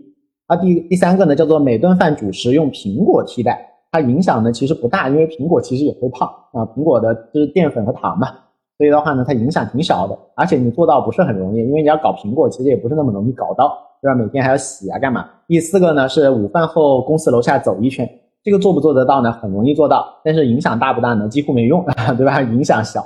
所以你就会发现，它们分别属于四个象限。那你要挑的话，找到的最黄金的、最软的柿子、最甜的柿子是哪一个呢？叫做黄金行为，就是每顿饭主食只吃一半啊，这就是最好的。所以呢，我们刚刚就发现说，你如果要真的养成一个行为的话，养成一个行为习惯，设计一个行为，就需要说先明确自己的愿望，然后呢，根据这个愿望呢，想一堆的对应的行为，然后呢，再挑中间最好做的行为和影响最大的行为来来来设计，这就走完了三步。那第四步是什么呢？第四步叫做说缩小，叫从小做起。从小做起什么意思呢？就是别给自己一口气吃成个胖子。我们刚刚讲那个 A B C 的 B 的时候，不是讲说要把事儿变得容易点？那变得容易点怎么变呢？就是 要让它的规模变小，不要一口气吃胖子，你一次吃一口就行，对吧？比如说你想说我以后你每天要读书要读半个小时，那你就可以把愿望缩成只需要读一页书就好。只需要读一行书就好，只需要摸一下书就好，对吧？这样子你的愿望是不是就更容易达成了？你你一定要把目标缩小，千万不要一口气吃成个胖子。如果你甚至于还有些时候的话，它不是规模不方便缩小的话，你可以只做第一步，叫做说那个那个入门步骤。万事开头难，所以我们只要开头就好。比如说你规定自己每天要冥想半小时，那你可以给自己一开始目标就变成说。我每天都必须要闭上眼睛深呼吸一次，这个时候哪怕你工作今天已经忙到死，你闭上眼睛深呼吸一次，这个时间还是有的吧，总会找得到时间的。所以的话呢，你就没有任何的借口，没有任何的理由不做了。嗯，所以一定是第四步就叫做说把它缩小，然后只考虑入门步骤，让这事儿呢特别简单，特别容易，不可能失败，不可能失败。为什么这一点很重要呢？第一个就是重复我们刚刚讲，我们一定要想到未来的那个我并不比现在这个我勤快，我们就不要幻想说未来那个我莫名其妙就勤快起来了，他也不是很勤快。第二个呢，他当时可能也有很多糟心的事儿，不见得说他到时候就非常有空来做这事儿。所以他我们要设计的目标就是要为最糟糕的自己来设计，也要为最糟糕的情况来设计。那第二点呢，就是大家有可能会说，可是我就深呼吸了一次，有个鬼用啊，对吧？你摸一下书有什么用呢？有用的啊，对吧？因为你不要拿那个，比如说每天就看了一页书的自己，去跟那个你幻想当中每天会看半个小时的书的那个自己去比。第二个是你 YY 出来的，不存在的。第一个是真实的，你每天好歹看了一页书，偶尔可能还看了半个小时。但第二个是不存在的。第二个真实的情况就是你定了半每天半小时的那个目标之后，坚持了两天，然后就放弃了，然后就一页书都没有看了，然后就一就跑步也不去跑了。大概率是放弃的，所以真实的替代现实其实是 flag 立的超大，但是其实根本坚持不下来，这才是真实的替代现实。所以呢，我们可以取一个次优解，就是我做了很少的事情，但是我每天坚持做到了啊！千万不要把自己跟一个什么立了很大 flag 做到的那个自己去比，那个那个自己不存在呀，那个自己不存在呀，对吧？所以的话呢，还是还是务实一点比较好，务实一点比较好。然后你只要务实，每天摸一下书，每天每天每天摸了一下，然后呃没空的时候摸一下，有空的时候看了十分钟，也是个进步。你想，巴菲特年化的收益率也就百分之二十，他不是股神吗？大部分你想要说一年翻十倍的，最后都亏得烂烂死，对吧？其实你太太贪心的话，往往就是我们做不成事的一个最主要的原因。那第三个呢，就是低要求更可能开始，也更可能超额完成。你总是低一点的给自己的要求，比如说我就要求自己摸一下书，今天居然看了十分钟，你是不是觉得自己超额完成任务，自己棒棒的？但是你如果规定自己是要看五个小时书，你看了十分钟，你会不会觉得说啊又做不到啊？我说我怎到底是个什么样的人？我就不喜欢看书，你烦死了。你你想想，你想不想跟一个天天骂你的老板在一起？对吧？你还是想跟一个天天夸你的老板在一起？那天天骂你的老板的话，你以后就看到书就烦，你看到书就想到我今天要骂自己了，那那你就就就不会不会不会不开心嘛？那你为什么反正都都是看十分钟？那你为什么不让自己开心一点？然后你让自己开心了之后的话，更。重要的是，你在这个自自我评价的过程当中的话，你就会形成一种说，我每天看了十分钟书，我就会觉得，哎，我我天天看书，我当然是个爱读书的人啊。你就会建立这个形自我认定的形象。但是你天天都在批评说啊，今天我想好要看半个小时的书，我又没看到。这个时候你就会觉得看书是一个对自己的要求，而且你老是做不到这个要求，你就会觉得自己一定是有原因的。那一定是我不爱看书，或者我是个不自律的人。你给自己贴上这个标签之后的话，它就愈愈发恶性循环。那你就想想，你想良性循环还是恶性循环嘛？对吧？不重要。那最后一个就是你，当你有了习惯、有了路径之后，以后可以升级嘛？你先搞了一个铁轨，在那边跑了一个玩具火车，然后跑了一跑，拉了一点根本不重要的木头，那你以后就可以把铁轨跑通了。然后我们经常讲做产品、做做创业叫做跑通嘛。你先跑通了，然后养成习惯了，那你以后在上面加量嘛？现在运的是烂木头，以后运黄金，反正这个火车已经跑起来了，那你以后再加量嘛，这个时候会更靠谱。千万不要想着第一天就给自己定一个大目标，第一天就运黄金，对吧？那导火车火车抛锚了怎么办？那你第一天开始先运空气，然后运了一个月空气之后开始运木头，运了两个月木头之后改成运黄金，啊，这个时候靠谱了，是吧？所以的话，你开辟了一条航线之后，慢慢的往上升级会更好。所以这就是第四步。所以我们讲了，要明确自己的愿望，打开自己的选项，挑出来又容易做又有影响力的，然后呢，再把那个行为再缩小，再缩小，再缩小，缩到你最最糟糕的时候的自己，在最糟糕的情况下也能完成。这样子我们才能够把一一个新的行为慢慢的给建立起来。建立起来以后，你可以在以后再加量嘛。那第五点是什么呢？就是考虑把你这个美丽的钢琴要放家里放哪里的问题，就给它找锚点，叫做择择优提示。择优提示，在日常生活当中呢，我们要给行为去找到一个方便的、有效的锚点。你你哪怕你现在生活再随性，我现在生活其实就随性的，因为主要是带娃嘛。对，那那也有很多固定的日程，你要把这些你想做的事情放在你的固定的日程后面，放在固定日程的后面，那行为就更可能发生。比如说，你想说我要每天看书，就应该设计成我要每天上床后。拿起床头柜的书翻一页，这样子它就变成一个具体的，然后有锚点的一个行为了。那锚点的选择标准是什么呢？主要是三个。第一个就是物理位置，物理位置你做起来顺便，你不要说每天上床之后我要跑到楼下书柜里面去拿本书看一下，就就就就扯嘛，对吧？所以最好就是发生在一起的。比如说你要说我要每天记得涂保湿，那你就应该安排在一个洗手间的行为之后，你要在脸上涂点东西。这个时候的话，物理位置要匹配。第二个是频次匹配，比如说你每天要冥想三次。那你就想每天还有什么行为是至少有三次的？你想，哎，吃饭三餐，那我每餐是不是呃三餐之后，每一餐之后，然后啊冥想个一分钟啊，然后自己 一下，这样对吧？所以的话，它频次匹配，还有一个就是主题匹配。比如说想起来顺溜，比如说刷完牙之后用漱口水，这个很顺，所以它主题是匹配的，你心智上面会连得起来，连得起来。所以大家可以想一想，你想要什么行为的话，一定要给它在你的生活当中去找个位置放。不要就在那边想说，哎，我家里要放个钢琴，我家里要放个钢琴，家里放得下一个钢琴吗？对吧？摆哪里呢？对吧？嗯，占不占道？如果没有地方摆的话，那就只是你的一个 YY 而已。你想好了摆哪里，它才有可能发生。所以的话呢，我们缩小了之后，还得帮他找个地方摆。当然，你缩的越小，就越好找地方。你发现了没有？如果你缩的不小的话，真的还挺难找地方。好，那第六步就是什么呢？叫做庆祝行动，呃，设计庆祝。庆祝的原则就是我们刚刚讲嘛，就把自己当做小猫小狗嘛。小猫小狗是没有办法理解说啊，你现在好好吃苦，未来方做人上人，三年以后有腹肌这种长逻辑、长反馈。小猫小狗和宝宝都是听不懂的，他们听懂的就是，哎呀，你学会写这个字了，宝宝好棒棒哦，啊，亲亲，然后给个冰激凌吃，这个才行。所以你要不停的给自己冰激凌吃，就是让自己亲亲抱抱举高高，对吧？亲亲抱抱举高高。然后我们在设计自己的时候，一定要知道说，我们是在给骑象，呃，不是给骑象人设计，而是给脑子当中那个大象设计。就是讲道理他是听不懂的，你批评呢，他就会越抗拒；你说多了，他就会逃避，对吧？你想想，你你你对于自己的老板也是是不是这样？就是老板老批评你，你不管他讲的是对的是错的，你以后总归会看到他，就是不想跟他在一个电梯间那个上下班，对吧？那你对自己也是这样。如果你在一个比如说在读书这件事儿，在学英语，在运动这件事儿上，你给自己的老师批评，那你大脑就会天然的就排斥这件事情，就不想跟健身有关的任何一件事情，他都会莫名其妙的会发生一些事情把它逃开，因为他发现这边反正只要搞就是负反馈嘛，所以你一定要想着说不要。讲道理不要通过批评，一定是哄哄把自己给哄骗了，然后往这个方向走。OK，当我们第六步都设计好，我们就发现说明确愿望，打开选项，然后挑一个好做的又有用的，然后呢把它再缩缩小，然后找个地方放。放好之后还设计一个庆祝，哄好自己之后要干嘛呢？之后叫做迭代升级。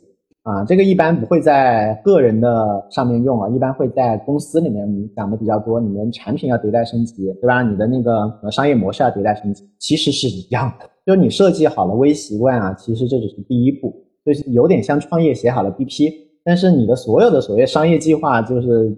就看起来都很美好嘛，然后直到它被现实所击碎，就是你一定要做好这个心理准备，就是落地就会碎，嗯，就算你做了这七步，落地还是会错。那错了之后，其实怎么样呢？就没怎么样，那就改呗，就有点像你学自行车、学游泳，不都是练出来的吗？那为什么你要改变一个什么人生的什么重大行为，就可以下个决心就变呢？不可能的。做不到的，所以这个时候就是，那你就把它列出来说，我就这样做了啊。那我每周给自己 review 一下，说到底做的轻不轻松啊，有没有做到啊，有没有效果啊，然后就看一下。如果发现有问题的话呢，就不要怪自己不行，而是去想说，哎，动机、能力、提示哪个环节没做好啊？啊，要怎么调啊？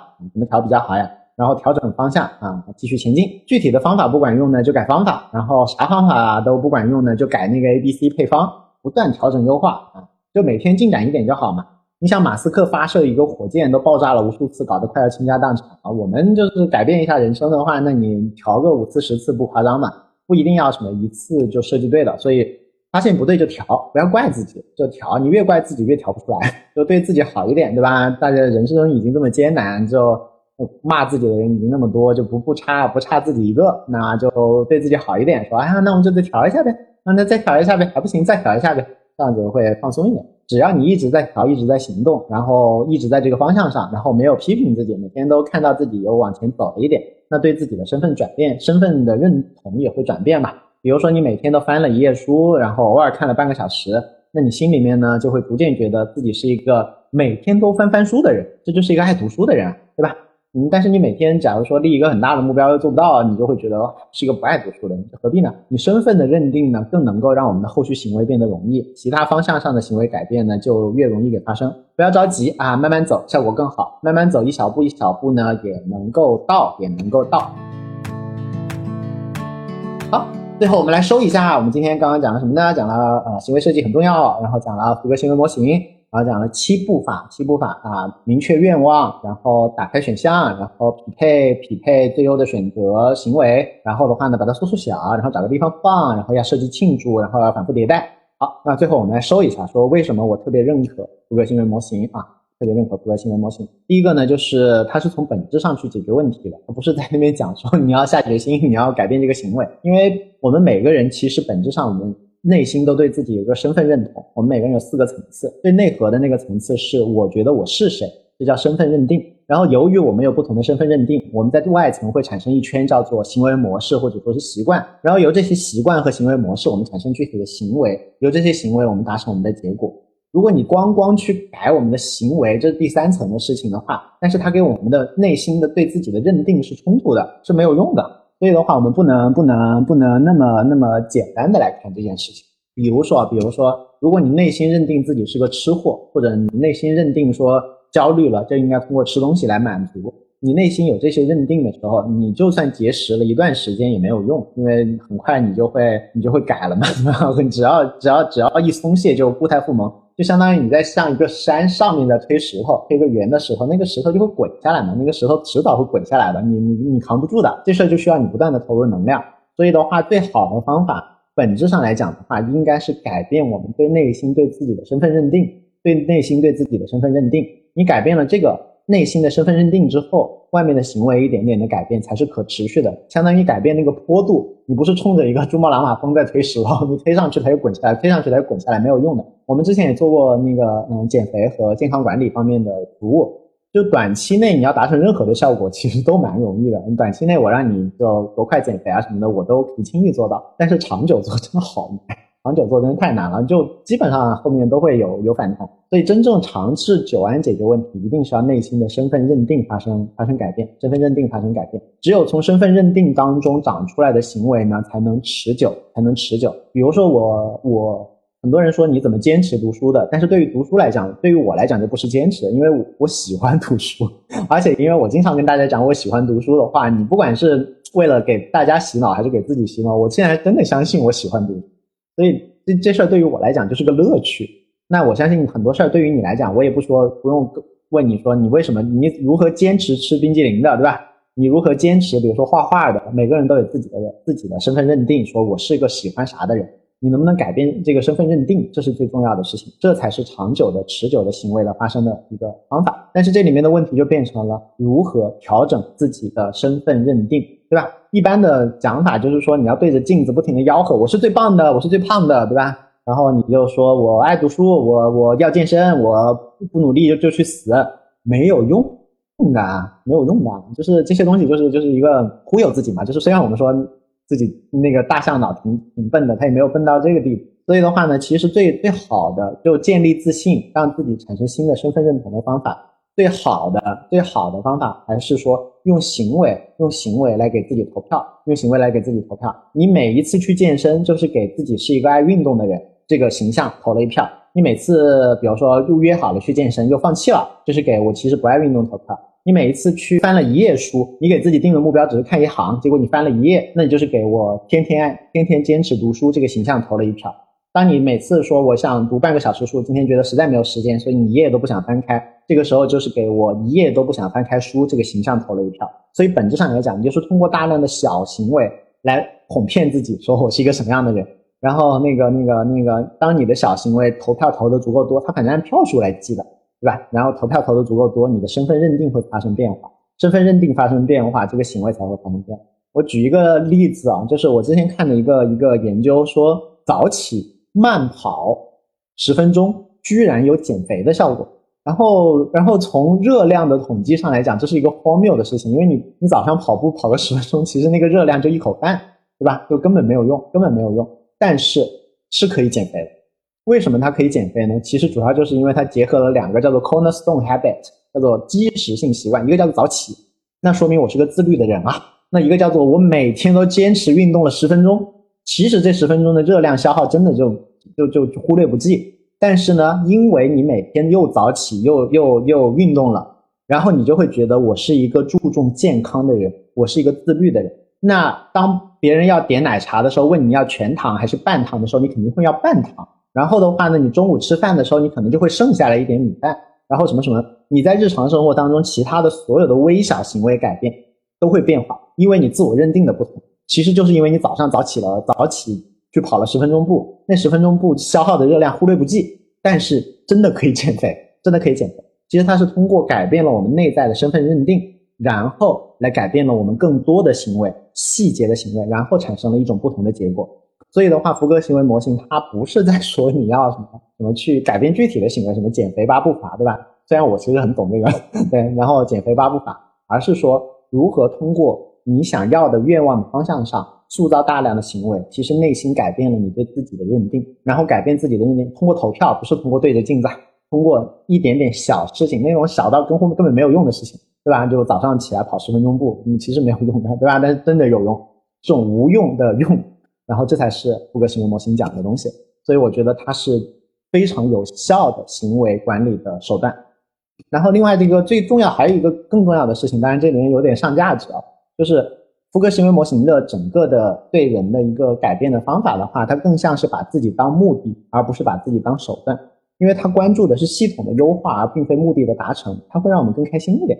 就比如说我们很多时候会想说，我要达成一个什么目标，我要做到什么东西。然后你就天天拿那个目标在跟现状在做对比，看我还缺多少，就天天拿一百分的自己跟真实的自己去比，说我今天扣了三十分，明天扣了四十分，你总归会不是很高兴的，你何必呢？就是就是人人类就是被多巴胺驱动的一个动物嘛，我们每总想着我要比如说做到这个就好了哈，我要达到那个山峰就好了，我赚到两个亿就好了，但是其实你你真的到那边也不会很开心，我们永远在盯着山顶在爬山。但是呢，你到山顶的那一刹那只占你人生的百分之一，百分之零点零一。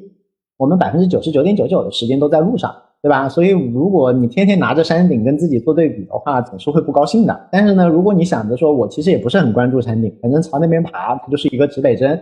我每天优化的是我这个系统，对吧？我就在优化，我还我想作为成为一个什么样的人，我优化优化我的提示啊，我优化优化我的能力啊，优化优化我的动机啊。我优化着，哎，效果好一点，哎，效果不好一点，我再往这边转一点，其实挺开心的，就是有点像有些人天天在这边玩这个工具，玩那个工具嘛。你天天玩一些工具，其实比追逐目标是会更持久的开心，而且你这个开心是不会放弃你路上的风景的，因为你会看看说，哎，今天有这个，明天有那个，都挺开心的。就不要太盯着目标，太盯着目标一定是效率很高，我知道，但是真的不高兴，何必呢？你不要为了为了效率牺牲高兴嘛，对吧？人生最重要的做人嘛，最重要还是开心。那第二个呢，就是这种思考方式，福格行为模型的方式，更会让我们看到人生的可能性。我们很多时候从小可能受到的教育比较多是偏工厂的，就是你要有目标、有计划，然后搞资源，然后执行。但是呢，真实的生活或者说自然界其实是一个演化的逻辑，它更像一个花园，就是。有什么土壤撒什么种子，然后出了什么苗，然后你再挑选，然后再栽培。所以的话呢，建议大家也不要用工厂的思维来逼自己，因为会把自己逼到螺丝钉上去，然后你会觉得你自己就是生产线上的一个材料，然后就会把自己逼死。那嗯，工厂逻辑就是我一定要做到什么，然后现在一定要做什么，我一定要干嘛，我一定要干嘛，你就天天说我一定要怎么样，就会把自己逼到那个情绪很紧张。但是如果你有一种土壤在那边种花的逻辑，就是哎这边啊有一片土壤，哎呀我有好几种花想种啊，我每种都撒点种子，然后呢每一个都长出来的小苗，反正也不能卖，但是呢哪一个苗长得好一点呢，我就多施点肥，多浇点水，然后看着它慢慢长大。这个时候，人生的可能性会不断的打开。我举个例子啊，比如说你想出你的行业里面的一本专业书，如果你按照工厂逻辑来出书，就是你要开始选题，开始找材料，开始干嘛，开始干嘛，开始干嘛。反过来的话，你就会你就会不停的在做关于出书，你就很有效率的在做一系列的事情。那最后可能这本书出成了，也可能没出成，也可能火了，也可能没火。这是一种做事的方式，没有错，没有错，以终为始很好，这是一种方式。但是我介绍福格行为模型，我觉得它。给我们的另外一种方式，就是你可以把它当一个花园，就是说，哎，我去想我要出本书，那我现在能够做的最小的那个步骤是什么？然后呢，它应该放在我生活中中哪一点？然后我现在能够做什么？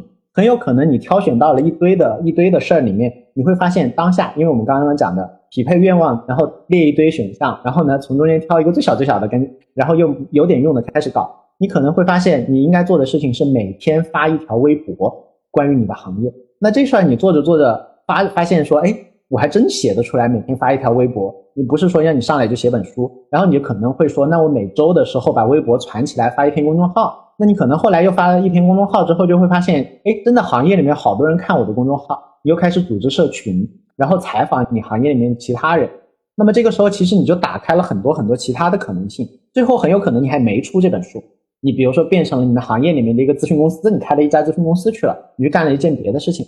但是它不是说我从出书这个目的出发，我就开始做一二三四这四步，而是说，哎，我觉得出书这事儿挺好，但是我现在不不为它做，我直接去想说，朝向这个目标，这个愿望本底层的愿望可能是我想在行业里面的话，我想能够帮助更多的人，或者说我想建立影响力，那这是我的愿望。我想，比如说我就想 show off，那这个时候我最小的可以种的种子是什么？